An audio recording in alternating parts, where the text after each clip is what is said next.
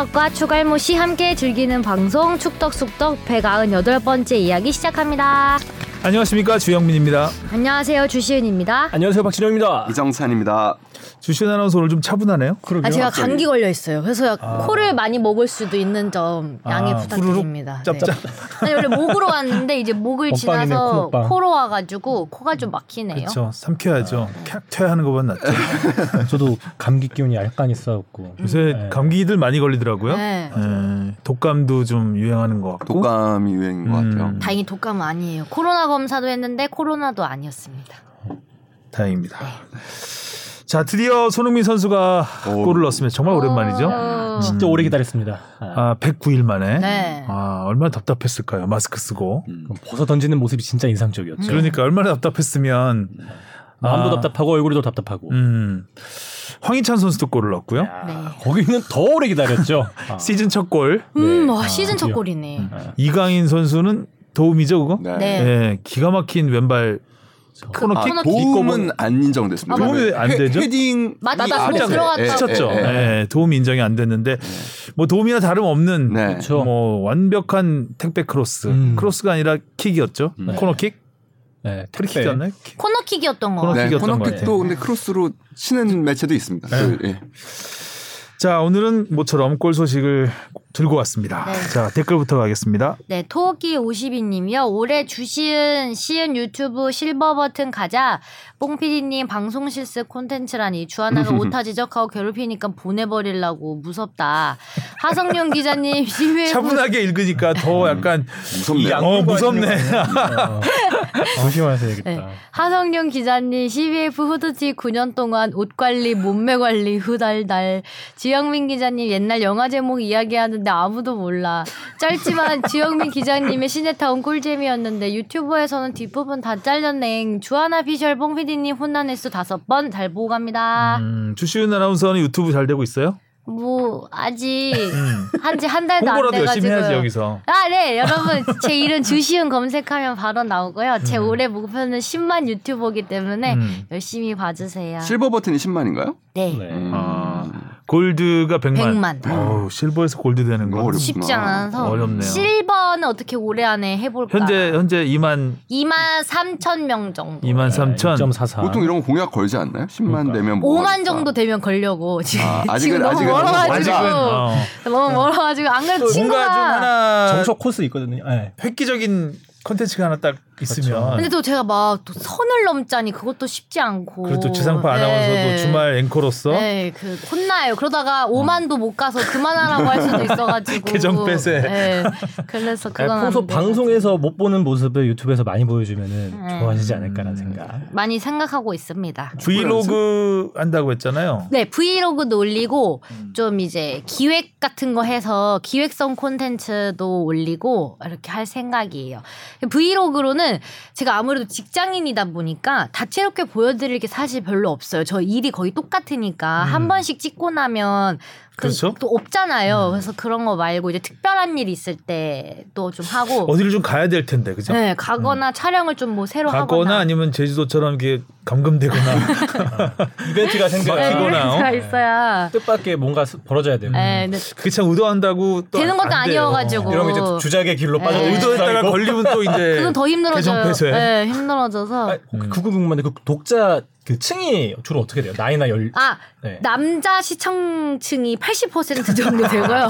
그 연령은 분석을 보니까 25세에서 34세 그 정도가 제일 많더라고요. 딱제 나이 때. 네, 네, 그 나이 대가 독자. 많더라고요. 아줌마들도 좀 좋아하는 것 같은데 주시은 아나운서. 근데 그 여자 귀여운, 귀여운 딸 같다고 좀 좋아하는 것 같은데. 맞아, 골대녀 시청자분들이 또 네, 거의 나, 한 연, 30, 나이가 있으셔가지고 음. 그래서 당 근데 앞 그래서 그 뭐 제안 중에 뭐 하, 하면 좋냐 이제 아이디어를 얻었는데 What's in my bag이라고 아세요? 이렇게 자기 파우치랑 가방, 가방 공개하는 하는 게 거요? 있어요. 아, 그래서 백이 아니라 예, 백. 예, 그런데 어. 제가 그거를 내 뒤를 바라봐. 약간 이런 느낌. 내 뒤에 네, 있는 그, 든든한 그래서 어. 좋다 했더니 제 편집자가 음. 시청층이 주로 남자라서 음. 해봤자 관심이 없는 아, 콘텐츠라고. 그럴 수 있겠네. 그래서 아 또 그렇구나 하나씩 배워가고 있습니다. 음. 예. 축구해요, 축구. 축구 이제 발이 좀 그러니까 재활 콘텐츠를 해야 되나. 예, 재활 콘텐츠 를 의학 채널로. 예, 해야 되나 고생 고민하고 있어요. 그리고 뭐 아무튼 사건 사고로 인해서 사과할 일이 있으면 우리 사과 전문 기자 하성룡 기자 있으니까. 아 대동에서 예. 아니면 뭐 사- 하성룡이가 미리 몇 번 사과를 여기서 해놓고 시작하는 것도 이맘쯤이면 사과가 될 수 있을 사과하면 안 때. 되는데. 썸네일 죄송합니다 먼저 한가 네. 받고 시작해도 나쁘지 안 돼요, 않거든요. 안 돼. 어쨌든. 다양한 거를 어쨌든 유튜브는 제약이 없으니까요. 지금 그리고 회사에서도 크게 신경을 안 쓰고 있어가지고 아직 이렇게 화제되진 않아서. 요즘 유튜브 보면 막 좀 별거 아닌데 음. 한 시간짜리 두 시간짜리 예를 들어서 강남역 밤 10시에 계속 돌아다니는 거 찍어가지고 그런 아. 어, 그런 거 해도 보고 막뭐 이러더라고요. ASMR 느낌처럼 그런? 느낌이죠. 그러니까 멍하니 보는 거예요. 네. 아. 강남에서 강남의 분위기를 보는 거죠. 그 시간대 오. 주말 뭐 그런 것도 하고 참 컨텐츠가 안 될 것 같은데 저 요새 가끔씩 그 집에서 혼술할 때 그 한강을 실시간으로 보여주는 카메라가 아, 있어요, 있어요. 네. 네. 그거 보고 있으면 괜히 내가 하루- 한강뷰에서 아, 맞아. 하루 종일 틀어놔요. 하루 종일. 네, 제 맞아, 친구도 맞아. 무슨 비행기 떠다니는 걸 계속 보더라고요. 근데 그거 계속 보게 되는데. 근데 그거 왜 보고 있는 거야? 그랬더니 승무원이 꿈? 근데 재밌대요. 그 어. 경로 가는 걸 뭐 보여주는 이 채널이 있나 봐요. 근데 그런 거 그냥 본다고 하더라고요. 불멍처럼 네. 이렇게 음. 계속 어, 그런 걸 그냥, 노려야 되나? 어, 좀 마음이 편안한가 봐요. 그런 거 음, 보면. 네. 어, 나도 함께 거기 가 있는 것 같은 느낌이 네. 들고. 그래서 보면 그런 걸 몇 번 봤더니 뭐 전 세계가 다 나와요. 어. 우리나라만 나오는 게 아니라 뭐 음. 삿포로 그런가? 나오고, 네, 나오고 브리즈번 나오고 이런 뭐 어떻게 SBS를 실시간으로 계속 찍- 로비를 계속 찍어야 되나? 아무도 관심 없어 할 것 같은데요. 그게 뽕피디가 하루 종일 찍어놓으면 재밌을 것 같긴 한데. 제가 뽕피디. 재밌는 거 하나 공유해 드릴게요, 선배님. 자, 아, 굳이? 되게 믿음이 안 가요. 한번 생각해 보세요. 여러분도 아이디어 많이 네, 주세요. 아이디어 많이 주시고 댓글로 주셔도 되고요. 네. 어, 이거는 뭐 주시는 통합 음. 아, 제가 오늘 갑자기 때문에. 여기 카메라 갖고 올 수도 있어요. 어, 그렇죠. 네, 네. 그래도 갖고 올 되죠. 수도 있어요. 그래서 어, 뽕피디만 찍으세요. 이렇게 덜 떨어진 애가 한 명 있다. 다음 자, 그다음 댓글. 댓글이요. 오드리치 님이요. 피파 게임 관련 답변 감사합니다. 오늘의 킬포는 로버트 레드포드 믹 재거 관련 주기자님의 답답함과 생경함, 의아함, 아는 체를 해야 하는 강박이 느껴진 젊은이들의 리액션. 94년 월드컵 때 TV를 학교에 짊어지고, 짊어지고 간 얘기를 해주니 전혀 이해하지 못하던 아들과의 대화가 기억납니다. 그러면 셋탑박스는 그렇게 가져가면 연결이 되나? 라는 질문에 관념 자체가 다르구나 그렇지. 싶었죠. 테레비만 가지고 어떻게 테레비를 보냐고 생각할 수 그렇죠. 있죠. 그죠? 네. 어, 그러네? 어떻게 봐요?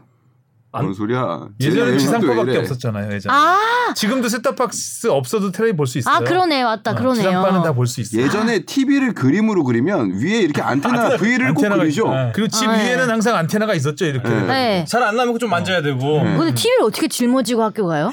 그러게요. 짊어지고 학교 간 건 저도 네, 굉장히 무거웠을 텐데 브라운관이면. 그러게요. 메시지 아닌가. TV가 16인치 그 제일 작았던 게 16인치였는데 예전에 브라운관 TV였고 두꺼웠고.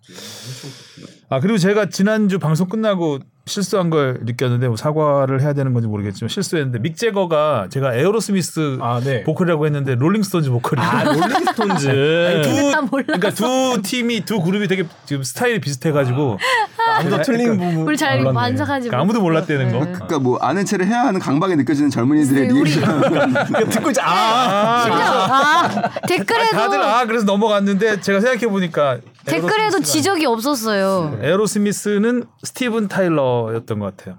음. 아. 노, 아니, 노래 들으면 다 알아요. 아 노래 들으면 안 돼. 롤링스톤즈 로고 또 유명하죠. 네. 혓바닥 로고. 그리고 이분이 새로 부임할 미하엘 밀러 기술위원장 커리어와 선임 뒷얘기가 궁금하다고 합니다. 음, 오늘 기자회견 네. 했죠. 예. 어이, 적어놓은 걸 안 가져오고 딴 걸 가져왔네. 미하일 위원장은 그 일단은 박지성 당시 이제 유스 전략본부장 시절에 모셔온 인사로 알려져 있죠. 처음에는 이제 그래서 유소년 정책과 관련한 이제 기술 쪽 어떻게 유소년들을 가르칠까라는 부분에 대해서 좀 중점적으로 하시다가 금방 그 어떻게 보면은 승진 인사 같이 이렇게 기술 파트의 이제 선임 분과위원장 자리를 맡으시죠. 그러면서 그때부터 이제 유소년과 지도자 교육 쪽 을 우리 축구협회에서 맡았습니다. 당시에도 이제 2018년이었는데 분과위원장 대한축구협회 분과위원장을 외국인이 맡은 거는 최초였기 때문에 뭐 화제가 좀 됐었고요. 그리고 이번에는 이제 전력 강화 실장이라는 중책을 맡아서 국가대표 선임 감독 선임의 문제를 어, 지금 가장 시급하게 해결해야 할 문제를 맡으셨죠. 일단 이름이 축구 잘하는 이름이잖아. 아 밀러, 게르트 네, 밀러, 미하엘 발락도 있었고 예. 일단 게르트 독일에서 밀러, 축구 뭐. 제일 잘하는 이름이 밀러 아니겠습니까? 토마스 밀러. 게르트 밀러 뭐 그렇죠. 예, 일단 이름, 이름만 들으면 굉장히 믿음이 가는 아 그렇죠. 예, 수준급 기술위원장이 될 수 있겠구나. 네. 결은 좀 약간 다른 것 같아요. 이제 뉴스 쪽에서 그 축구의 근간에 좀 닦는 역할을 하셨던 것 같은데, 요건 스카웃의 역할에 가깝잖아요. 이 위에 헤드헌터 적인 느낌. 기술위원장은 네. 음, 그런가요? 아니요. 그렇지는 않고요. 절대 아니래요. 네, 아니요. 그 이거는 뭐 예, 혼내기도 좀 애매하긴 한데 지금 집 앞에가 아니, 하나 호- 틀렸어. 아니 아니 혼내는 혼내기는 좀 애매해요. 이거 안 쓰기에는. 지금 네, 그러니까 발일정 일단 네, 요거는. 조금 애매해서 좀 보려. 반만 반만. 기술위원장으로서 그 동안에 해오셨던 거는 무슨 누구를 쓰- 근데 실제로 아무튼 이분이 독일 축구협회에서 스카우트 역할을 하셨던 거는 맞고요. 음, 근데 일단은 그거와는 별개로 이분이 지금 아무튼 그 동안에 해오셨던 영- 부분은 유소년들을 어떻게 교육시켜야 한국 축구가 발전할 수 있을까라는 부분이 한 축. 또한 축은 결국에 지도자를 어떻게 교육해야 좋은 지도자를 키워낼 수 있을까가 한 축. 음. 요 파트를 맡으셨던 분이에요. 그리고 이거는 국가대표 선임 감독을 선임하는 과정에서 사실 크게 다른 일이라고 볼. 수 없습니다. 예. 일단 지도자의 육성이 더 목표인 거네. 네. 예. 그렇기 때문에 뭐 그렇고 이번 아무튼 이분은 뭐 좀 여담으로 말씀드리면은 국내 생활에 굉장히 만족하고 있어서 사실 음. 그러니까 떠나지 않고 지금 협회에 상주하면서 계속 지금 4년 넘게 거의 5년이죠. 5년째 지금 계시는 거고 음. 어 삼각지 사신다는 것 같아요. 제가 얼핏 듣기로는. 어. 네, 삼각지 가까운 데 아주. 저 가까운 데 사시고. 권력 가까운 데 네, 네, 용산에 아주 그냥 예. 어, 지금 시위 때문에 좀 시끄러울 수도 있는데. 네. 음. 그리고 막히고. 한국 음식 굉장히 당연히 좋아하시고 어 그리고 사교성이 굉장히 좋으시고 음. 어, 정치적이기까지. 그리고 독일 분이시지만 뭐 영어에 굉장히 능통하셔서 그리고 음. 소통에 굉장히 능하신 분으로 알고 있습니다. 오. 아무튼 한국 축구에 도움이 됐으면 좋겠습니다. MC 두둥님이요. 펠레 이야기 너무 재밌게 잘 들었습니다. 뽕피디님 정리 너무 좋았습니다. 어, 별, 칭찬받았어. 야, 이 음. 낯서네요. 점오 지워요, 점오 지워. 좀 지워요. 별명 얘기하시며 본명을 안 쓴 거랑 나이 지라 지라. 못하는 음. 오게 팁니다. 나아지겠죠. 네. 뽕피디님 축구 선수 이름 붙여드린다면 오타맨디 하시면 좋을 듯합니다. 아, 저 뭔지 한참 생각했어요. 아, 오타 써서 맨 뒤에 가라고. 네, 오타맨디 하시면 좋을 것 같아요. 오타 맨 뒤로 하죠. 그러면 오타맨디. 예. 펠레 경기를 보신 적 없다 하셔서 말씀드리는데 넷플릭스에서 펠레 월드컵 경기 다룬 그렇죠. 다큐가 있습니다. 마지막 월드컵 때는 우여곡절하에 마지막 월드컵에 참여하는 메시랑 오버랩되는 음. 사연 그리고 이타적인 플레이가 돋보였습니다. 실제로 보니 진심 잘하던데요. 한번 봐보십시오. 음. 이건 여담인데 늘 팟빵만 듣다가 유튜브에서 한번 축덕수덕 봤는데 주바페님은 아름다우셨고요. 뽕피디님은 매우 젊으시고 스마트해 보여서 놀랐습니다. 저도 놀랐습니다. 이런 표현을 쓰셔서. 저도, 저도 놀랐습니다. 깜짝 놀랐네요. 네, 역시 피디님이시구나 싶고 날선 목소리 이정찬 기자님과 목소리 미남 주영민 기자님은 목소리만 듣다가 실제로 보니 좀 다른 모습이라 놀랐습니다. 두 분 다 푸근하시고 표정도 보니까 생동감 있어 보였어요. 곰돌이 푸우를 생각하고 동물원 갔다가 곰 보고 놀란 느낌이었습니다. 곰? 네. 하성룡 곰이었다는 얘기죠, 우리가? 네. 하성 룡 기자님은 생각한 대로 그대로 모습이라 KFC 아찔했 할아버지. KFC 할부지 모습인 줄 알았는데 슬램덩크 백인인 줄 알죠, 일단 보면. 감독 안 선생님 모습이라 맞아. 싱크로율이 매우 슬램덩크 감독. 흡사하셨어요. 아 그래요? 어떻게 생각? 다른, 많이 전혀 성장 전혀 성장하지 않았어 그 대사의 주인공이죠. 하성룡 기자님은 죄송합니다 많이 외치시니 죄송 용수라고 어, 이름 재밌는- 지으셔도 좋을 듯합니다. 재밌는 재밌는 분이시네. 네. 분이시네. 두둥 요즘 축덕숙덕 많이 들었더니 과몰입을 해보았습니다. 아 감사합니다. 죄성용, 죄성용. 네. 애정이 느껴지는 댓글이네요. 죄성용 개인데 죄성용. 죄송용 죄성용으로 하고 오타 맨 뒤로 하죠. 오타 맨- 오타맨디 좋다. 어. 죄송- 하나씩 네, 얻었다. 죄송- 앞으로 뽕피디 하지 말고 오타맨디 오타맨디 하자. 괜찮네. 괜찮네, 오타 어, 맨 뒤. 맨- 메인스포도 아예 네. 제일 처음에 시작할 때 그러다 오타맨디로 좋았어요. 죄송, 죄성용. 죄성용이 났나요? 죄성용이 났나요? 죄송 너무 웃기네. 아 재밌습니다. 아재 갬성님이요. 우선 새해 복 많이 받으세요. 연말에 2022년 축덕숙덕 어록을 만들어 보려 했으나 시간이 부족한 탓에 올해부터 조금씩 만들어 볼까 합니다. AFF 아세안 축구 선수권 대회가 열리는 중인데 경기력은 많이 올라왔지만 경기가 과열되면 여지없이 페어플레이를 가볍게 무시하는 파울과 보복 행위들이 눈살을 찌푸리게 거칠죠. 되네요. 네. 거기에 안에서 새는 바가지 밖에서도 샌다고 정말 어이없는 판정 때문에 망신도 이런 멍망신이 이번 대회에서 VAR 도입이 어려운 이유가 기술 문제라고 들었습니다. 혹시 경기장을 이동하는 문제 때문일까요? 아 뭐 경기장을 이동하는 문제도 물론 뭐 문제가 될 수 있겠죠. 왜냐면 뭐 지금 home and away로 치러지고 있다 보니까. 근데 그게 꼭 문제라기 보다는 VAR 실을 만들어야 돼요.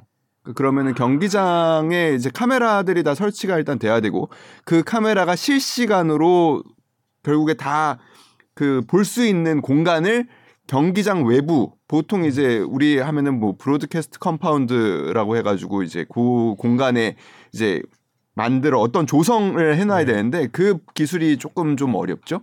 그래서 그런 어려움이 있는 것으로 알고 있습니다. 음. 이번에 뭐 황희찬 선수 도움이 취소된 장면 같은 경우에도 사실은 비슷한 문제죠. 그러니까 결국에는 옵사이드나 이런 판정의 시비 같은 경우에는 그 순간을 정확하게 볼 수 있어야 되는데 사실 중계 화면으로는 정확하게 보기 어려운 장면들이 굉장히 많습니다. 그렇기 때문에 조금 더 과학적으로 그리고 조금 더 기술적으로 발전을 해서 이번 월드컵처럼 맞아요. 된다면 좋겠지만 그러기에는 사실은 아직은 기술 편차들이 나라마다 많은 것들이 사실이고 저는 그래서 이런 것들이 축구가 그나마 글로벌 스포츠로 음. 통용될 수 있었던 데는 규칙이 간단하고 어디서나 할 수 있었다라는 게 어떤 날씨에서든 어느 잔디에서든 할 수 있었다라는 게 가장 큰 보편성, 축구의 보편성을 확립하는데 큰 배경이었다고 생각하는데 이런 식으로 조금 기술 격차가 벌어지면은 어 경기 나라별 경기력 격차가 더 벌어지지 않을까라는 조심스러운 우려는 듭니다.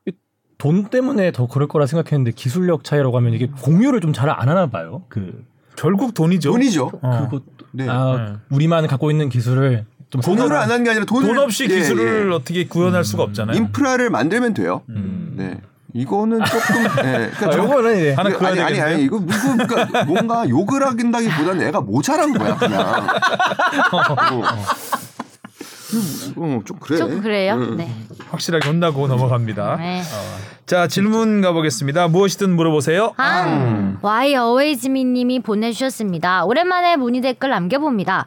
이번에 카타르 월드컵 다녀오면서 궁금한 점이 생겼습니다. 한국 경기 네 경기를 다 보면서 느낀 점은 붉은 악마의 할당된 좌석이 다른 나라에 비해 턱없이 부족하던 것인데요. 이게 한국 팬의 구매력이 낮아서 그런 건가요? 아니면 행정력 내지 영향력이 모자라서 그런 건가요? 게다가 다른 나라 축구협회는 대회 개최 몇 달 전부터 공식 서포터즈 자리 관련 공지가 협회 홈페이지나 SNS에 올라오는데 한국은 축구협회에서 아무런 공지가 없고 그냥 붉은 악마 통해 티켓 공지가 나오더라고요. 왜 이렇게 협회는 일을 안 하는 건가요? 게다가 다른 나라들은 이정찬 주종목 나왔네. 카타르에 있는 대사관 통해서 티켓 배부를 추가적으로 하던데 한국은 이 측면에서도 왜 없는 걸까요? 다른 나라들 응원 자석을 보면 한국보다 최소 한 블록은 더 있어 보여 정말 어떤 점이 문제인지 궁금합니다. 항상 고퀄 방송 만들어 주시는 제작진 및 진행자분들 감사합니다. 추신 카타르에서 이정찬 기자님 멀리서 응원했답니다. 쑥스러워서 인사는 못 드렸어요. 축덕수덕도 한 해 번창하고 새해 복 많이 받으세요. 좋은 자리에 앉으셨나 봐요. 어. 이정찬 기자를 봤을 정도면. 음. 현장에서 봤으면은 굉장히 반가웠을 텐데. 음. 근데 제가 근데 몇 번 그 그라운드에 내려간 적이 있어서 음. 그, 그, 그 모습을 보셨을 수도 있을 음. 것 같긴 하고. 네 경기 다 보셨대요. 어, 그러니까요. 그러니까 와. 대단한. 대단한 열정입니다. 음. 요 문제는 사실 뭐 그렇습니다. 대한축구협회는 표를 살 수 있어요. 근데 피파가 일단은 어떻게 되냐면 피파가 일단 각 협회별로 할당해주는 표가 있습니다. 이거는 그냥 주는 표예요. 음. 뭐 1등석은 몇 장, VIP는 몇 장, 경기별로 이거는 그냥 주는 표가 있고, 그 다음에 협회가 피파를 통해서 살 수 있는 표가 있습니다. 이 표는 협회는 다른 데 하, 다른 데의 표를 사, 구매 대행을 하고 있지는 않고요. 오로지 붉은 악마의 표만 그 협회가 대행을 해서 표를 사옵니다. 피파로부터. 이때 붉은 악마가 원한 수량만 사오는 겁니다. 아. 미리 신청을 받아서 네, 그러니까 왜냐면 이게 남으면은 사실 그때부터는 네, 협회가 협회 일 외에 표를 파는 일까지 해야 되기 때문에 경장 앞에 가서 또 표 들고 다녀야 되는. 네, 그렇기 때문에 어, 물론 뭐 대부분의 표는 소진이 되겠지만 그렇기 때문에 붉은 악마의 수요를 파악을 해서 붉은 악마가 원하는 표만큼만 사실 아. 구매를 하고 있기 때문에 음. 아, 이런 문제가 있었던 거고요. 뭐 그 다른 나라 협회 같은 경우에는 뭐 이렇게 공지를 했다고 하는데 우리가 붉은 악마가 조금 은 그런 부분에서 저는 조금 더 바뀌어야 된다고 생각해요. 조금 더 열려야 된다고 생각해요. 그러니까 붉은 악마는 사실 조직적으로 계속 개방성을 강조하고 있거든요. 그래서 어느 기업이나 단체가 후원을 할 수 없고 그래서 그냥 모두에게 열린 공간을 표방하다 보니까 오히려 그 부분 속에서 좀 폐쇄성을 갖게 되는 부분들도 다소 음. 있습니다. 그러니까 소통을 누구를 통해서 어떻게 접근을 해야 되는지가 아직은 조금 어려운 부분들도 있을 것 같아요. 그러니까 제가 보기에는 와이 얼웨이스 님도 협회를 통하시지 않고 그리고 축구 그 붉은 악마를 통하시지 않고 음, 표를 구매하셨던 것 같아요. 그러네요. 음. 어려워요. 이거는 되게. 근데 붉은 악마가 뭐 붉은 악마 의장도 있고 네, 네.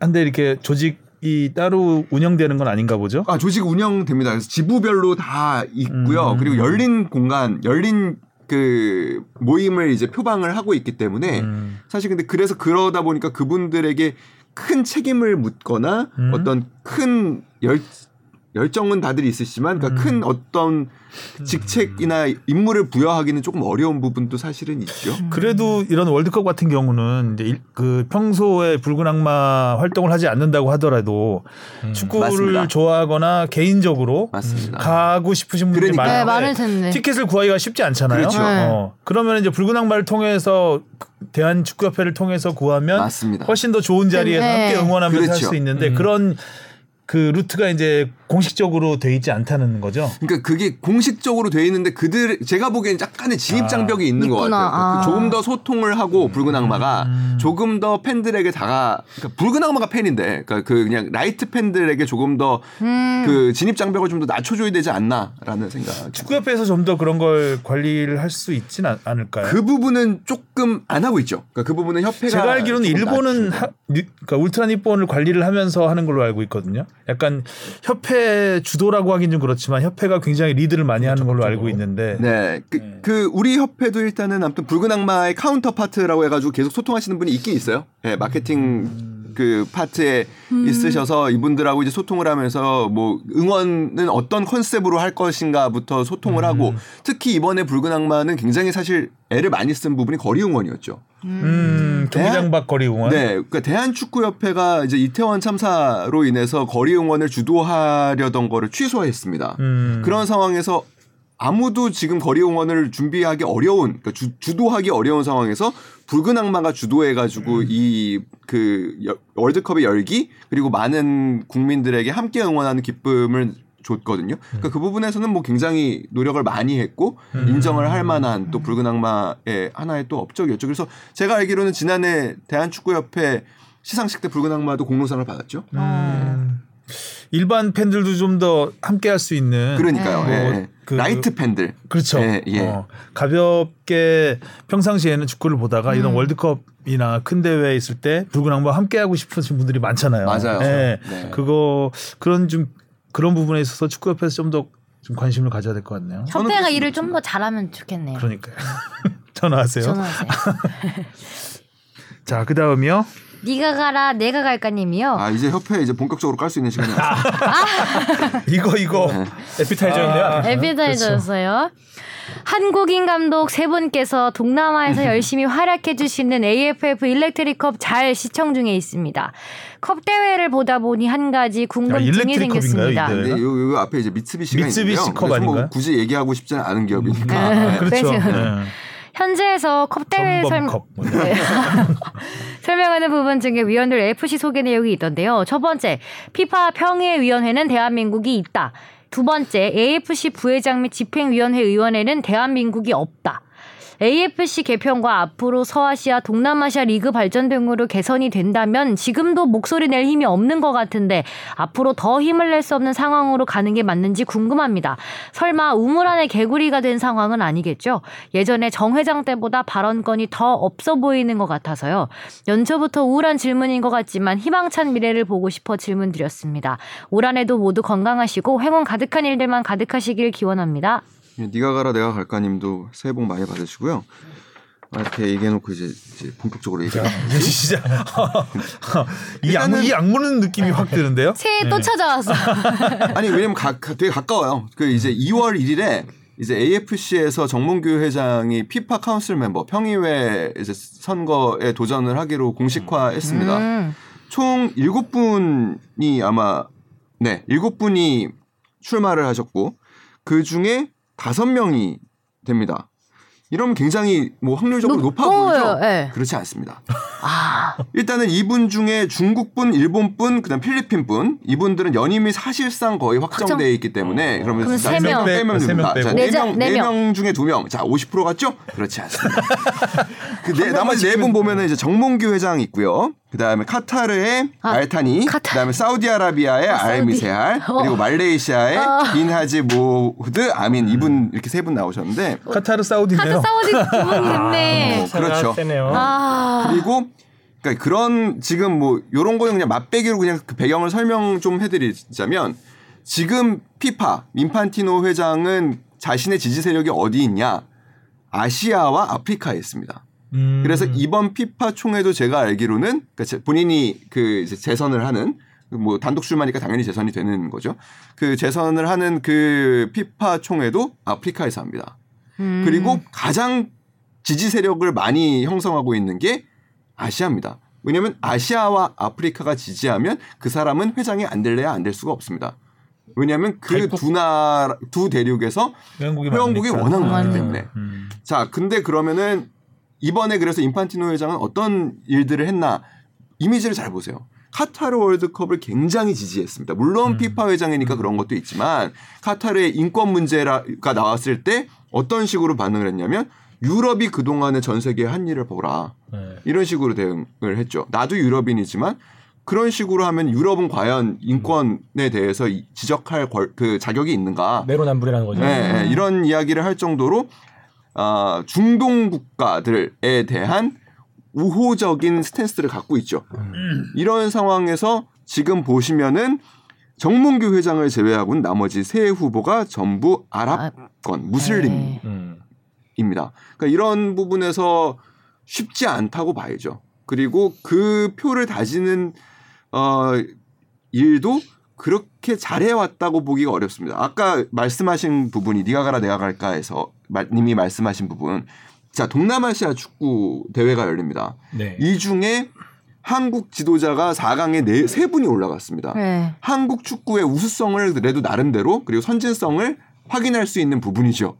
근데 이 대회 아까 우리가 이제 전범컵이라고 얘기했었는데 이 대회의 스폰서 일단 타이틀 스폰서 미쓰비시고요. 그다음에 오피셜 스폰서 뭐 얀마 뭐 등등등등 여기 한국 기업 없습니다. 그러니까 이 동남아시아 축구에 우리가 어떤 영향을 주고 있는가 라고 한다면은 일본이 일본과 중국이 이런 식으로 훨씬 더 많은 그 음. 영향을 주고 있고 그게 AFC에서도 마찬가지고 여러 부분에서 우리가 조금 그런 행정적인 부분 그리고 또 경제적인 부분에서는 많이 부족하죠. 손뭐 정도 놓고 있는 거예요? 손을 놓고 있다고 보기는 손은 열심히 잡으려고 하세요. 아무도 손을 안 잡아주셔서 그렇지. 근데 여기 이제 네가 가라 내가 갈까님이 보내주신 사연에도 그렇고 뭐 북한에 북한 사람도 집행위원회 위원회 있고 음. 그리고 아까 뭐 필리핀 사람이 재임에 유력하고 뭐 말레이시아 분도 있다 하셨잖아요. 네. 그런 국가에 비해서도 우리가 이런 지원이 이거 많이 되게- 모자란 거. 아니 그러니까 되게 어떻게 보면 좀 어이가 없죠. 그러니까 지금 어떻게 구성이 되어 있냐면 피파 집행위원, 그러니까 지금 과거의 집행위원이고 지금 현재는 이제 카운슬 이제 멤버라고 하는데 회장이 한 분 계시고요. 그다음에 부회장이 이제 대륙별로 한 분씩 계시고 그 다음에 아시아 이제 멤버가 총 여섯 명이 있습니다. 그게 어떻게 구성되어 있냐면 카타르, 방글라데시, 필리핀, 인도, 중국, 일본이에요. 어, 한국만 어, 없죠. 한국 없어. 네, 한국 없죠. 그리고 AFC의 멤버를 보면 자 여기는 이제 더 황당한데 이제 회장이 바레인이고 바레인 분이고 부회장이 이란, 몽고, 미얀마, 파키스탄, 카타르 분들이 부회장 회장단을 이제 구축하고 있고 여기 멤버들 가면은 이제 더 황당하실 거예요. 호주, 부탄, 북한, 홍콩, 이라크, 라오스, 레바논, 말레이시아, 오만, 팔레스타인, 베트남, 예멘 이렇게 들어가? 있는데 우리는 없어. 없습니다. 음. 아, 웬만한 아시아 국가 이름들 다 되는 것 같은데. 근데 우린 왜 근데 없어요? 일본도 없네요. 일본은 근데 AFCN? 이제 예, 예. 대신에 이제 그 피파 council 멤버가 있다 보니까 council 이 피파 멤- council 멤버는 AFC 집행위원회도 그 관여를 하기는 합니다. 아. 중복은 안 되는 건가요, 그러면? 사실상 아 그러니까 중복은 없는 것 같기도 하고. 예, 예. 그러니까 중복이 이게, 안 되는 것 같아요. 이게 약간은 네. 당연직 같이 이게 서로 교차되는 음, 부분이어서 중복은 안 되는구나. 네. 저렇게 중복이 안 되는 틈에서도 우리는 없네요. 그러니까요. 네. 음. 그러니까 우리 뭐, 해- 뭐 하고 있지? 뭐 그런 과중에 지금 최근에 또 그런 그 기사도 하나 나왔죠. 그러니까 전 회장이셨던 정몽준 회장이 피파 회장 부회, 부회 장을 했었죠. 예, 그 당시에 부, 당시에 이제 부회장까지 하셨었는데 이분이 이제 회장 선거에 다시 출마하려는 음. 움직임을 아, 최근에? 네. 아. 그래서 노리시고 있는 게 2027년 혹은 음. 2031년. 근데 2031년이면은 그 정몽준 전 연세가- 회장이 80세세요. 아. 근데 아무튼 이 그러니까 주변의 분들은 80세도 충분히 할 수 있다라고 이제 뭐 근데 갑자, 갑자기 하는데. 나와서 그리고 그 정몽준 부회장은 되게 안 좋게 떠났거든요. 네. 음. 그때 블래터 회장하고 붙었죠. 블래터 회장하고 블래터가 아주 강하게 붙었죠. 강하게 붙어서 블래터가 거의 날린 뭐 거죠, 엄- 사실상. 엄청나게 압수수색을 했죠. 네. 아. 지금 말로 하면 갖고 거의 뭐그 솜털 털듯이 그냥 탈탈 털어가지고 그래서 뭐 그러니까 예, 비리 혐의, 관련하고. 비리 혐의로 뒤집어 씌워서 징계를 받게 하고 그래서 뭐 결국 카스에 제소하고 그랬었죠. 예, 제소해서 좀 감, 감형을 예, 감형을 받았죠. 네, 네. 그래서 피파에서 쫓아냈죠. 쫓겨나다시피 나간 거죠. 블레트도 비리 앞에 떳떳한 사람은 아닌데 그러니까 결국 자기도 비리 때문에 더 큰 비리를가 들통나서 굉장히 불명예 퇴진을 했는데 그러니까 자신도 요거 계획 잘해야 돼요. 그러니까 요- 어. 저런 요런 부분이 재밌어서 좀 보고 있는데, 그러니까 기본적으로 우리 한국이 갖고 있는 이미지가 반 피파 이미지입니다. 그러니까 음. 피파의 뭐 좋게 얘기하면 개혁 세력이고요. 나쁘게 얘기하면은 현 피파 집행부에 반하는 야당 음, 파를 하고 있어요. 그 대표적으로 그러니까 말씀하신 대로 블라터하고 굉장히 큰 대립각을 세웠었는데 당시에 이제 이 결정적인 이 블라터하고 돌아서게 된 것 중에 하나가 그 출마 선언을 파리에서 해요. 음, 파리는 플라티니의 음. 어떻게 보면은 또 근거지죠. 그러다 보니까 당시 유에파 회장이었나요? 네, 네. 그쵸. 그래서 우리가 마치 이제 플라티니하고 세력화해서 음. 뭔가 블래터를 몰아낸다라는 이미지를 심어주기에 사실 충분했었죠. 음. 그러니까 이런 상황에서 지금 아시아에서 우리는 약간은 소외돼 있고 약간은 네, 많이 소외돼 있고 이런 그 또 피파의 반 그러니까 안티 피파 세력이라는 게 있는 상황에서 과연 조금 어떤 전략을 세워야 할 것인가 앞으로 음. 어려운 부분이 있습니다. 그때 제 기억으로는 아프리카가 돌아서면서 아마 힘이 빠지지 않았나 그런 그러니까 우리가 아프리카가 그그 전부터 2002 월드컵 우리가 유치할 때부터 아프, 아프리카는 우리 편이었거든요. 음, 음. 아프리카 우리 편이고 아프리카 아까 이종찬 기자가 얘기했듯이 아프리카와 아시아를 손에 넣으면 피파 회장할 수 있거든요. 음. 그래서 아프리카를 정몽준 회장이 굉장히 그때 어 아주 잘 끌고 가고 있는 상황이었기 때문에 될 거라고 생각했죠 본인은. 네, 네. 그러면서 굉장히 세게 푸시를 했는데 빌레터가 거기서 이제 들고 일어나면서 그러니까 블라터가 그게 컸던 것 같아요. 그러니까 뭐그 뭐 여기까지만 얘기하면 2010년 남아공 월드컵을 주면서 그쪽에 주면서 그러니까 결국에 이 피파 카운슬 음. 멤버를 하고자 하는 가장 큰 이유, 이들이 갖고 있는 가장 큰 권력은 그리고 거의 국가 원수에 준하는 대, 대우를 받는 이유는 월드컵 개최지를 선정하는 권력을 갖고 있기 때문입니다. 음. 그러니까 사실 이 자리에 있으면 뭐 저는 그것도 무관하다고 보기는 어렵다고 생각하는데요. 사업을 하는 데 있어서 굉장히 유리합니다. 그러니까, 예. 음. 그러니까 결국에 중동 뭐 축구 그러니까 언젠가 한 번은 월드컵을 유치하고 싶어 하는 그 중동의 여러 나라들 지금 사우디도 그런 식으로 호날두에게 투자를 한 거잖아요. 음. 그리고 아프리카의 또 나라들 이런 나라들 그 나라에서 어느 정도 사업을 하는 데에는 내가 만날 수 없는 사람들을 쉽게 이 피파라는 카운슬 멤버라는 자리를 통해서 만날 수 있기 때문에 그런 부분을 뭐 무시하고 하시는 건 아니라고 생각합니다. 음.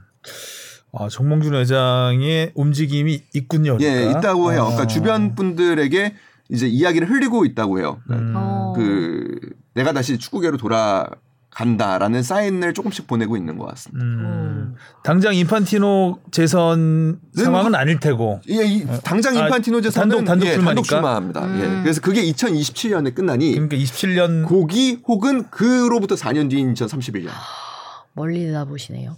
아 그렇습니다. 이렇게 뿌리가 깊어요. 피파 이 사실 한때 우리가 IOC 올 부회장, 부회장 이었죠. 김은용 피파 부회장, 그 양대 그 세계 최대 그 스포츠 기구의 그렇죠. 부회장 두 부회장을 두 명이나 보유한 국가였는데 지금은 뭐 지금은 너무 약간 많이, 멀어졌는데요. 아, 스포츠 외교에 있어서 좀 밀린 감이 네. 있고 사실 이제 그 당시는 어, 국가가 전 국가적으로 지원했죠. 미- 지원했고 또 음. 이제 좀 돈이 많이 통하던 시대였기 때문에 이제 그런 여러 가지가 있, 긴 하지만 그래도 지금은 너무 힘이 많이 빠진 네. 상태긴 하죠.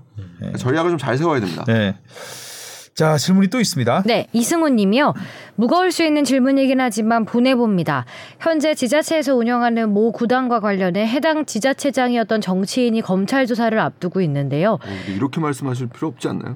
야당 대표시고 지금 오늘 오늘 네, 소환 소환. 오늘 소환된 소환했는데 지자체장은 구단주로서 구단 재정에 도움이 될 수 있는 행위를 해야 한다고 알고 있는데 이걸 가지고 검찰 조사까지 갈 줄이야.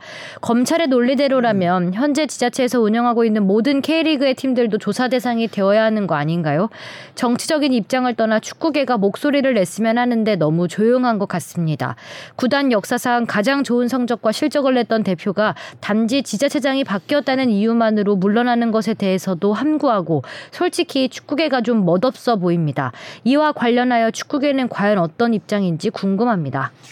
목소리 못 내죠. 못 내죠. 이거는 음, 뭐 쉽지 못 않아요. 내죠. 네. 그럼요. 네, 이거는 쉽지 않고 근데 뭐 그 일단은 뭐 윗부분은 정치적인 부분으로 지금 너무 많이 지금 이게 정치 어떤 제가 얘기를 해도 정치적으로 해석이 안 될 수 없기 때문에 이 부분은 조금 뭐 저도 좀 조심스러운 부분이고 음. 강원과 관련해 가지고는 뭐 조금은 그 요 부분은 조금 뭐 와전된 부분도 있다고 해요. 단지 그냥 그 도지사가 바뀌어 가지고 그 전 도지사가 임명한 사람이었던 대표를 그냥 쳐낸 것은 아니고 이제 그 이영표 대표가 노- 추진했던 것 중에 가장 큰 일 그리고 본인이 되게 노력했던 일 중에 하나가 경기장. 경기장.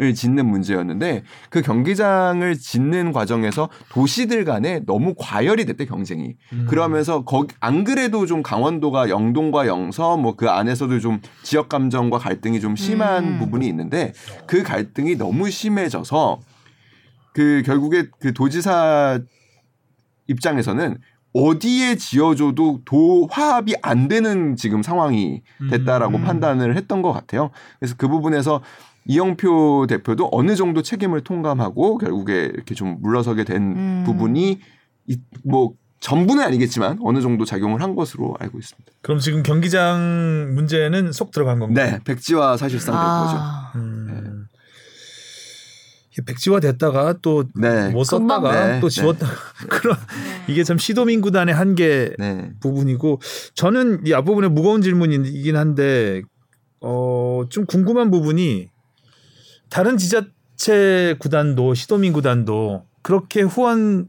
후원이 아니라 협찬을 유치를 하잖아요.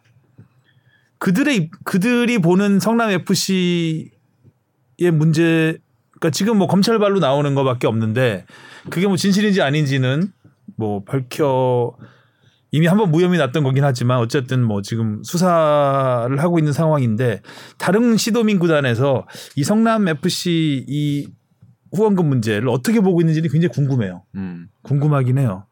근데 이제 목소리 못말 내줘 못 나. 목을 못 내줘. 우리 압, 압수수색 당하는데. 우리 도지사가 대선 후보로는 가지 말았으면 하는 바람도 나고 있겠죠. 대권 후보로만 안 갔으면 좋겠다. 네. 나중에 털릴 괜히 이유가 털리니까. 음. 근데 어떻게 보면 이게 참 귀에 걸면 귀걸이, 코에 걸면 그럼요. 코걸이가 될 수 있는 부분이기 때문에 네. 건드리기 좋죠. 건드릴 마음만 있으면. 그렇지 않을까 싶어요. 네. 네. 그래서 다른 시도민 구단도 이렇게 건드리면 안 아. 걸릴 수가 없지 않을까라는 생각은 들어요. 그럼요. 음. 어. 근데 당시 아무튼 이재명 당시 성남 FC 대표가 굉장히 그 공격적으로 했죠. 공격적으로 네, 공격적으로 했던 거는 사실입니다. 맞아요. 그래서 그래서 실제로 성남 FC가 도움을 많이 받았죠. 예. 음. 그리고 이재명 당시 시장도 도움을 많이 받았죠. 받았죠. 네, 성남 FC의 그 성적과 이런 화제성들 굉장히 많이 왜냐하면 성남 활용하셨죠. FC가 네. 일단 성남을 오기 전에 워낙 그 천안 그 일화 일화하고 그 이재명 지사 전에 그 기독교 친자인 분이 계셨는데 그분 때부터 이제 일화 나가라 이제 계속 통일교니까. 아, 통일교니까 성남, 예, 예. 종교적인 문제로 알력이 있었거든요. 그래서 결과적으로 일화가 떠나면서 그 이재명 시장이 굉장히 목소리를 많이 냈어요. 성남 FC 관련해서. 그래서 뭐 굉장히 센 발언도 많이 했고 축구협회를 향해서 쓴 소리도 축구협회가 아니라 K리그를 향해서 쓴 소리도 쓴 소리 많이 했죠. 굉장히 많이 했죠. 그래서 약간 좀 그 당시에는 변호사 출신 시장인데 젊었죠. 그, 아, 이 사람이 관심 좀 끌고 싶어서 이러는구나. 약간 나는- 자기 정치한다라는 예. 생각도 좀 있었어요. 예, 약간 좀 그런 그 얘기도 많이 듣긴 했어요. 어, 팬들의 옹호 여론도 꽤 있었을 것 같은데요 음. 당시엔. 아, 성남 팬들 성남에서는 좋아했겠지. 예, 성남은 좋아했죠. 성남 시민들은 굉장히 좋아했고 어, 하여간 K리그를 굉장히 곤혹스럽게 만든 적이 아. 꽤 있었죠. 꽤 있었죠. 음. 뭐그 승부 조작이나 뭐 예를 들면 심판의 편파 판정에 대해서도 굉장히 강하게 가만히 있지 않아요. 예. 그런, 거 한번 아. 일어나면 있었고. 굉장히 크게 좀 이슈화시키는 어, 굉장히 굉장히 적극적으로 다른 시도민 구단의 그 시장들과는 굉장히 다- 구단주가 그런 일이 잘 없으니까. 그러게요. 없죠. 그런 말은 잘안 시장 하는데. 도지사는 보통 이제 어 뭐 시쳇말로 그냥 앉아서 그 꿀만 자리만. 빨아먹으려고 하죠 보통. 예. 어쨌든 좀 어, 이렇게 된 게 좀 축구계 입장에서 좀 씁쓸한 부분이 아유, 많이 있죠. 씁쓸해요. 예. 많이 씁쓸해요. 아, 또- 뭐 어떻게 이게 뭐 옳다 그러다 확실히 얘기할 수는 없지만 예. 하여간 이- 이런 부분을 건드리고 또 이- 이런 게 문제가 된다는 게 좀 글쎄요 바람직한 건지 모르겠습니다. 자 이제 이슈로 넘어가 보겠습니다.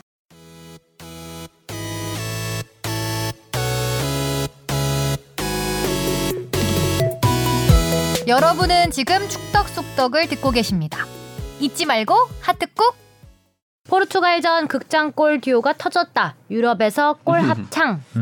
음. 자 손흥민 선수가 참 어렵게 골을 넣었습니다. 네, 드디어.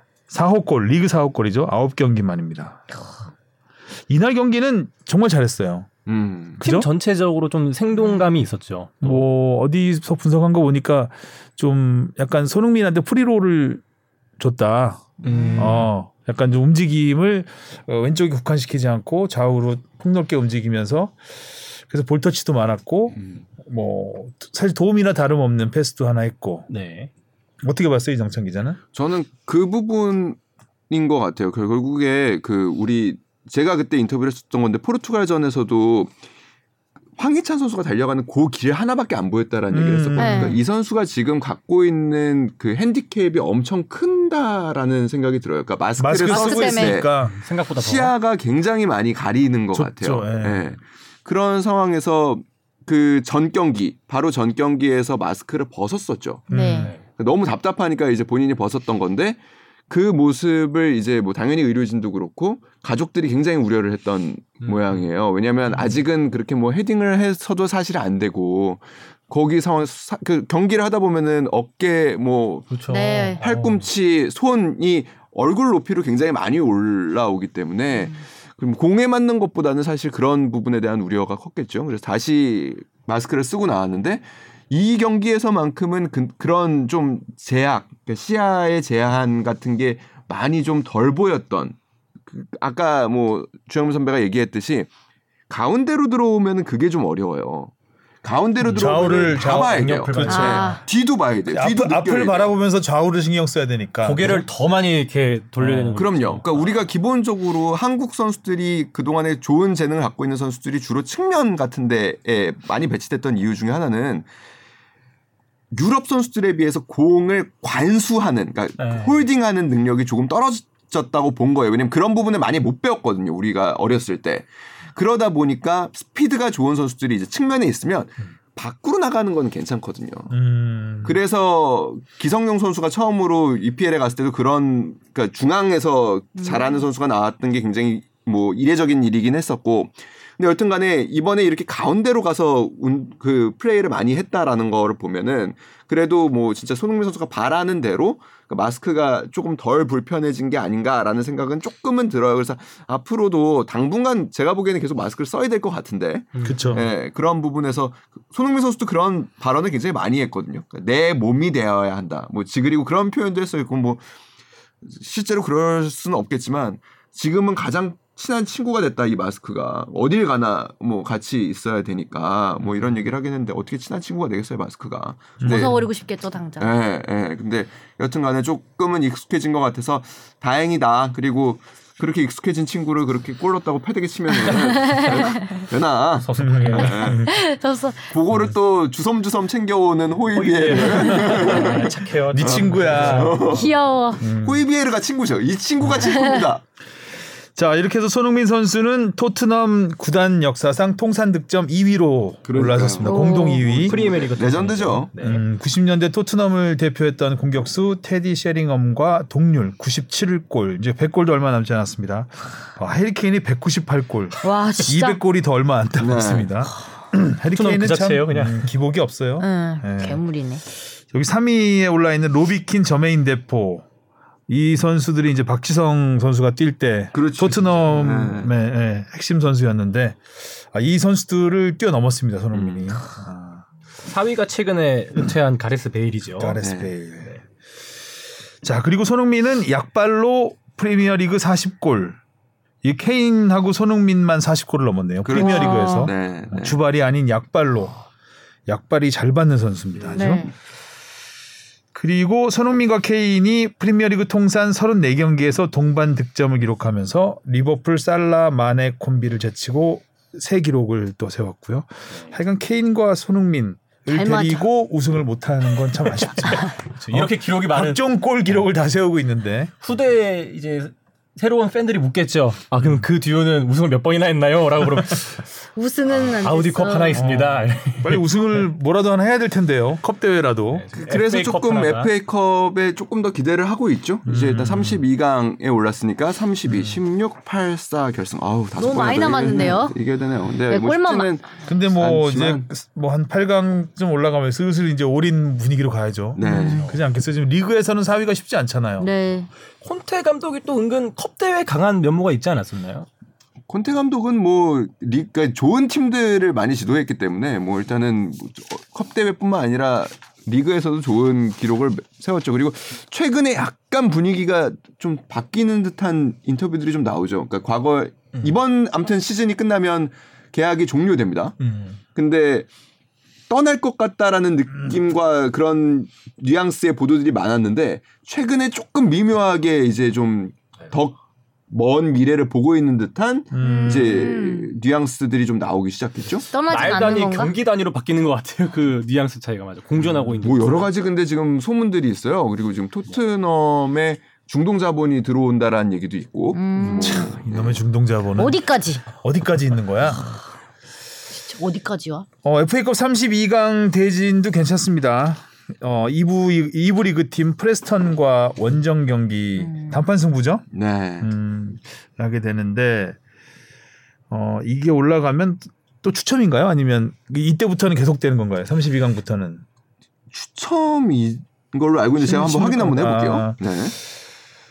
그렇습니다. 지금 뭐 올라올 팀들은 많이 올라와 있습니다. 일단 그, 그리고 그 울버햄튼이 리버풀의 발목을 잡았기 때문에 황희찬 네. 선수가 재경기를 해야 한번 해야죠. 네, 네. 잘 잡았어. 그래서 잘 잡았죠. 황희찬 선수의 골로. 음. 자, 황희찬 선수도 간만에 골맛을 봤는데, 봤는데 가슴으로 넣었죠. 아, 가슴 아프게.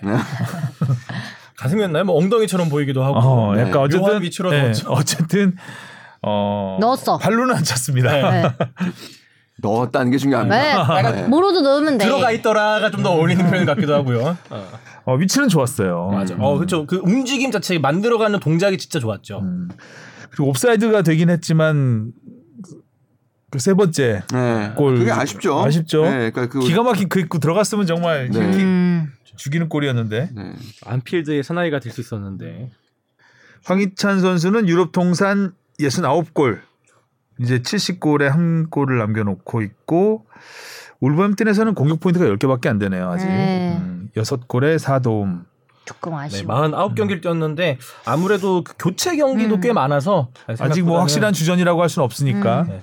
그나마 그래도 로페테기 감독이 계속해서 선발로 그러니까요. 기용하고 이번 경기에서는 물론 교체로 출전했긴 했지만요. 이번에 또 기회를 계속 주고 네. 있어요. 네. 골을 중요한. 때문에 그러니까 전임 감독이 그때 이 자리에서 많이 뺐죠. 얘기했지만, 예. 예, 그러니까 포르투갈. 포르투갈 어. 커넥션을 좀 강하게 활용하는 듯한 느낌이 좀 들었었고, 아마 근데 지금 또 남아 있었으면은 포르투갈이 꺾었기 때문에 더 밉상이라서 안 뽑았을 수도 있어요. 이렇게 선발 기용 안 하고.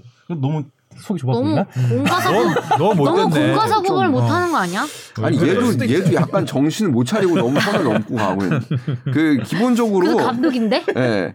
뭐 여튼간에 로페테기 감독하고 황희찬 선수의 이런 지금의 분위기는 굉장히 좋아 보이고 그게 굉장히 중요합니다. 그러니까 사실 황희찬 선수가 카타르에서 아플 때 사실 가족들이 제일 걱정했던 부분이 그거예요. 지금 뭐 그때 이제 뭐 보도로 이제 많이 나왔지만 가나 전부터 본인이 굉장히 뛰고 싶어 했거든요. 음. 그런데 부모님들 또 입장에서는 이러다가 여기서 더 다쳐가지고 소속팀에서 또 한 1, 2월을 날려버리면 새 감독하고도 관계가 틀어지고 그러다가 팀 복잡하다. 강등되고 그러면은 도대체 어떻게 할까 그냥 조금 본인 욕심을 조금 내려놓고 충분히 낳고 좀 뛰었으면 좋겠다라는 말씀들을 가족분들은 참 많이 하셨었는데 그 정도로 사실 새 감독하고의 그런 궁합 또 분위기는 굉장히 몇 경기 안에 결정이 되는 부분이거든요. 손흥민 선수가 제가 보기에는 그렇게 월드 클래스로 성장할 수 있었던 가장 큰 어떻게 보면은 뭐 그게 운이라면 운이고 실력이라면 실력인 부분은 새 감독이 올 때마다 그 첫 경기에서 굉장히 활약이 좋았다라는 거예요. 1억 골에 1억 골에. 무리뉴 감독이 처음 왔을 때, 음. 뭐 맞아. 포체티노 감독하고는 뭐 워낙 심지어 관계가 감독 좋았으니까. 대행일 때도 그렇죠. 네, 그렇죠. 1골 그렇죠. 넣었잖아요. 네. 그러니까 그런 것들이 팀에서 그 새로운 감독이 왔을 때 이 선수를 배제할 수 없게 만드는 부분들이거든요. 그러니까 그게 손흥민 선수에겐 굉장히 성장에 큰 도움이 됐다라고 저는 생각하는데 역시 첫단 황희찬 선수가 아무튼 지금 새로운 감독하고의 지금 그런 케미는 굉장히 긍정적으로 보인다라는 음. 점에서 좋아 보입니다. 음. 자 기대를 해보겠고 이강인 선수는 왜 뺐어요, 홍 PD? 잘했는데 음. 다 아실 거라 생각했습니다. 택배 크로스 잘하니까. 이런 택배 크로스 못 봤어요? 택배 크로스도 그렇고 그 중거리 슛도 정말 네, 기가 막히게 좋았는데. 찼죠. 그렇죠. 근데 이강인 선수의 그 슛은 다 기가 막힌데 골키퍼들이 다 잘 막으시고 맞아. 잘 찼는데 잘 막아. 어, 골키퍼들이 골이 하나 터져줘야 되는데. 음 이강인 선수 별로 안 좋아하나 네, 봐요. 제일 좋아하는데요. 저번에도 이강인 선수 뺐었던 것 같아요. 그래요? 다음번에 한 번만 더 보겠습니다. 아직은 욕을 하기에는 조금 기다려 볼게요. 자 동남아시안컵 뺐다고? 보겠습니다. 한국인 사령탑 삼국지 마지막 생존자는 박항서 감독. 그렇죠. 박항서 감독과 신태용 감독의 시- 그 신경전까지 어우러지면서 아, 어, 중결승전이 너무 재밌었어요. 저 약간 그 콘테 감독이랑 초엘 감독 보는 줄 알았어요. 그 악수 신경전. 맞아. 그게 진짜 네. 뭐 우연인 건지 노린 건지는 모르겠지만. 두 분 사이는 괜찮죠. 안 좋아요. 아, 진짜요? 아 진짜로? 어. 아니 저는 어. 그 약간 뭐쇼 쇼맨십, 아닌가. 쇼맨십인가 이럴 수도 있겠다 생각했는데. 아 근데 박항서 감독이 아니구나. 그 유독 그 예선에서 기- 그 말레이시아한테 이겼을 때도 그렇고 다른 경기에서는 환호를 별로 안 하는데 한국인 감독 만나면 골 넣으면 막 너무 좋아하더라고. 아니 같은 왜그 자존심이 걸려 있었어. 음. 동남아 히딩크는 나다. 나여야 해. 막 이런. 아니 고 뿌리부터 자르는 거죠. 이렇게 그- 밟은 새싹을. 에피소드들이 좀 있어요. 아. 그래서 요거 썰좀 풀어드릴게요. 그러니까 처음에 이제 그 신태용 감독 오고 사실 신태용 감독이 인도네시아에 부임하는데 박항서 감독의 베트남 뭐 성과라는 거는 당연히 영향을 굉장히 줬고. 네. 영향을 줬죠. 예. 근데 여튼간에 첫 아마 맞대결에선가 아무튼 박항서 감독이 4대 0으로 승리를 합니다. 그리고 안그 돼. 네. 그러 그때 이제 사실 신태용 감독이 경기 후에 그 박항서 감독하고 인사를 안 하고 들어갔다고 해요. 첫 만남에서요? 첫 네. 만남에서 아, 4대 0으로 진 그러면- 날? 근데 아, 근데 이번에는 어. 박항서 감독의 서력이야? 아니 근데 그때는 박항서 감독이 이해를 했대요. 왜냐하면 경기 4대 0으로 진 마음도 음. 당연히 뭐 아무리 후배 감독이지만 뭐 경기에 집중하고 그러다 보면은 그럴 수 있다라고 생각해서 이, 이해를 하고 넘어갔는데 그 다음 경기에서 맞붙었는데 0대 0 경기가 됐습니다. 음. 근데 그 경기에서 마침 또 한국인 주심 이 이었대요. 근데 박항서 감독이 하- 그 이제 주심에게 경기 끝날 무렵이었나 아무튼 굉장히 큰 항의를 했대요. 당연히 한국 심판이니까 한국말로 했겠죠. 네. 근데 이제 좀 그 부분이 신 감독이 듣기에는 조금 그 인도네시아를 폄하하거나 무시한- 무시한다라고 좀 들으셨던 모양이에요. 그래서 신태영 감독은 여기서 또 상처를 입습니다. 아. 그래서 그래서 신 감독이 경기 감독관한테 항의를 한번 했다고 해요. 감독이 주심에게 저렇게 그 선을 넘어서 항의를 하는데 왜 경고나 뭐 제재를 하지 않느냐. 그래서 거기서부터 서로 안에 약간의 그런 아, 게. 있었는데 쌓이면서 에스컬레이팅이 되는데 지난해에 신태용 감독이 베트남에 와서 이제 뭐 경기를 하면서 베트남 매체하고 인터뷰를 하는데 이제 당연히 이제 현지 매체들은 한국인 감독들의 관계에 대해서 굉장히 궁금해하고 네. 물어보거든요. 근데 그때 신태용 감독이 제가 보기엔 이거는 뭐 조금 뭐 말 실수입니다. 그래서 그 뭐 한국에서 얼마나 친했냐, 뭐 한국에서 어느 정도 관계였냐, 뭐 이런 얘기를 하는데 약간 박항서 감독을 비하하는 듯한 발언을 합니다. 그 사부 리그 김해시청 감독이었는데 뭐 베트남 와가지고 아주 성공했다, 뭐 약간 뭐 이런 식으로 얘기를 합니다.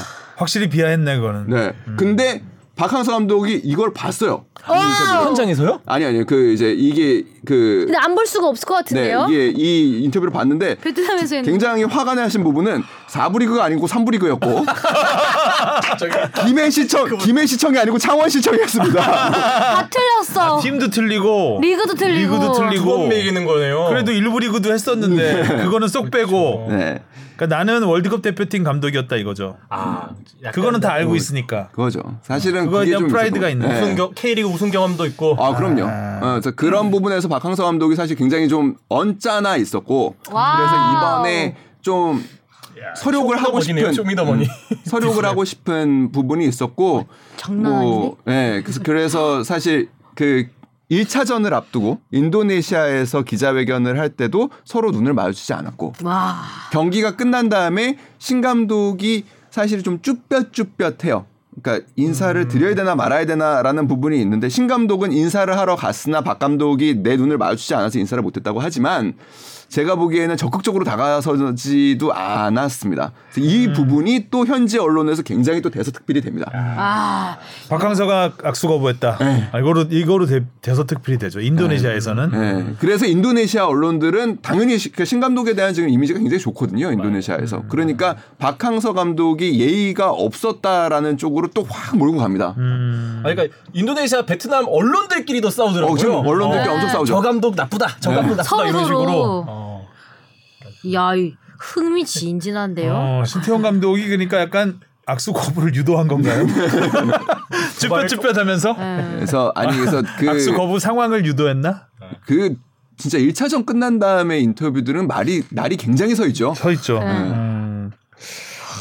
신태용 감독이 또 좀 그 자신감이 넘치면 살짝 선을 조금씩 조금씩 넘잖아요. 예.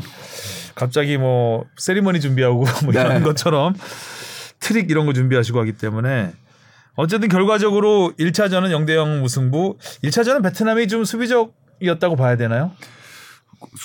솔직히 좀 밀렸죠. 네. 인도네시아가 몰아 이 인도네시아가 네, 몰아쳤잖아요. 네, 밀렸어요. 베트남 밀렸어요. 그 당반람 아니었으면 네. 한두 골은 먹었을 경기잖아요. 음. 그들이 그리고 스스로 굴러온 공을 걷어찼죠 진짜. 인도네시아가. 진짜 아, 헛, 걷어차지를 못했구나. 헛발질을 했죠. 그 래서 그런 부분이 없었다면 사실 인도네시아가 조금 더 유리할 수 있었는데 음. 그러니까 여튼 간에 이 동남아시안컵은 홈팀이 굉장히 유리합니다. 음. 왜냐하면 자체 워낙 강한. 열기들을 등에 업고 음. 하기 때문에 그래서 뭐 그러니까 태국하고 말레이시아 경기에서도 이제 김판곤 감독의 말레이시아가 1차전을 홈에서 이겼지만 결국에 태국 원정에서 어, 크게 지면서. 예, 크게 지면서 못 올라가게 됐죠.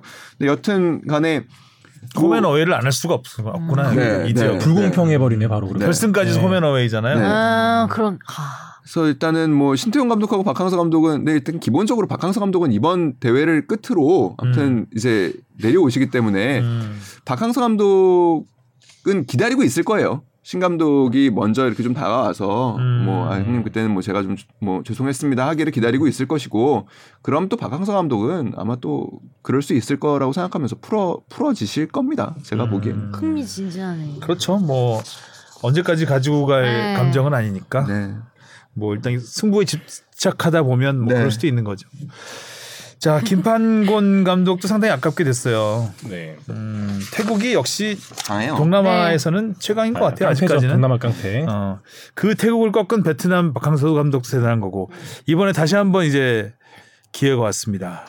그 선수들이 일단은 감독님 아무튼 마지막 경기이기 때문에 어. 그좀 해봐야겠다라는 의지가 굉장히 강하다고 해요 베트남 선수들이 그리고 특히 이제 베트남 선수들 중에서도 수도권 구단을 연고로 한 선수들 그좀 그 빅클럽 선수들은 감독님 집이 협회 안에 있고 그 되게 그 미딩 경기장 가까운 곳에 있거든요. 그래서 종종 찾아가서 이렇게 뭐 이렇게 인사도 드리고 그러니까 마지막인 상황이니까 뭐 아쉬워하고 그런다고 해요. 그래서 아무튼 이번 대표팀의 마, 진짜 그대로 말 그대로 라스트 댄스가 좀잘 끝날 수 있도록 선수들이 좀 똘똘 뭉쳐 있다고 하더라고요. 그리고 특히 뭐 예를 들면 꽝하이 선수 같은 경우에는 이제 뭐 베트남 베트남의 황태자죠, 예, 꽝하이. 예.